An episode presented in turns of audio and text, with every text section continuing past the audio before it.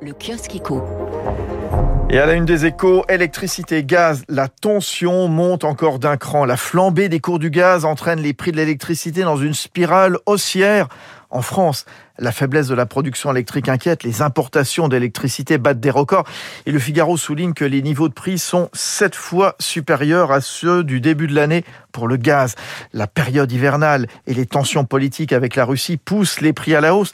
Et cet aspect géopolitique, on le retrouve notamment à la une du FT, Poutine met en garde l'OTAN contre une réponse militaire à l'expansion de l'alliance. Évidemment, l'Ukraine en ligne de mire, les États-Unis qui proposent des pourparlers le mois prochain avec la Russie pour tenter d'apaiser les craintes d'un conflit avec Kiev.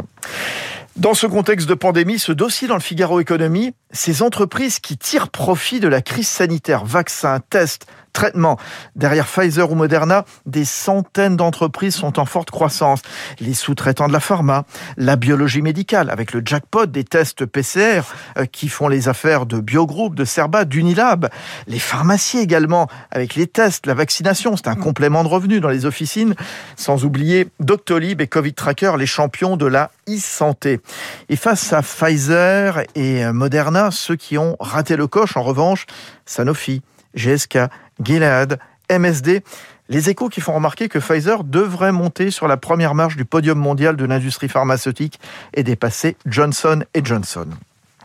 C'est l'une aussi des conséquences de la crise sanitaire soulignée par le Wall Street Journal.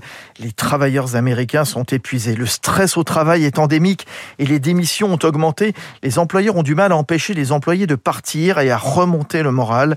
Certains essayent des semaines de travail de 4 jours, des jours de vacances obligatoires et d'autres nouvelles façons de travailler. À l'international, ces anniversaires dans la presse, alors il y a les 30 ans de la chute de l'URSS, et puis dans les échos, le dixième anniversaire de l'arrivée au pouvoir de Kim Jong-un en Corée du Nord. Le jeune dictateur a conforté son pouvoir personnel et considérablement modernisé les capacités de son armée, mais elle a échoué à améliorer le niveau de vie de sa population. À son arrivée au pouvoir, le dernier de la dynastie avait toléré un certain recours à l'économie de marché, mais les sanctions internationales ont fait replonger le PIB. Le pays manque de tout. De nombreux produits de base sont devenus du luxe inaccessible. Une bouteille de shampoing chinois s'échange à 123 dollars, quand un paquet de café se dit là 100 dollars. Et puis vous verrez que la fiction, le football, les présidents de la République domine le top 100 des meilleures audiences télévisées en 2021 selon Médiamétrie.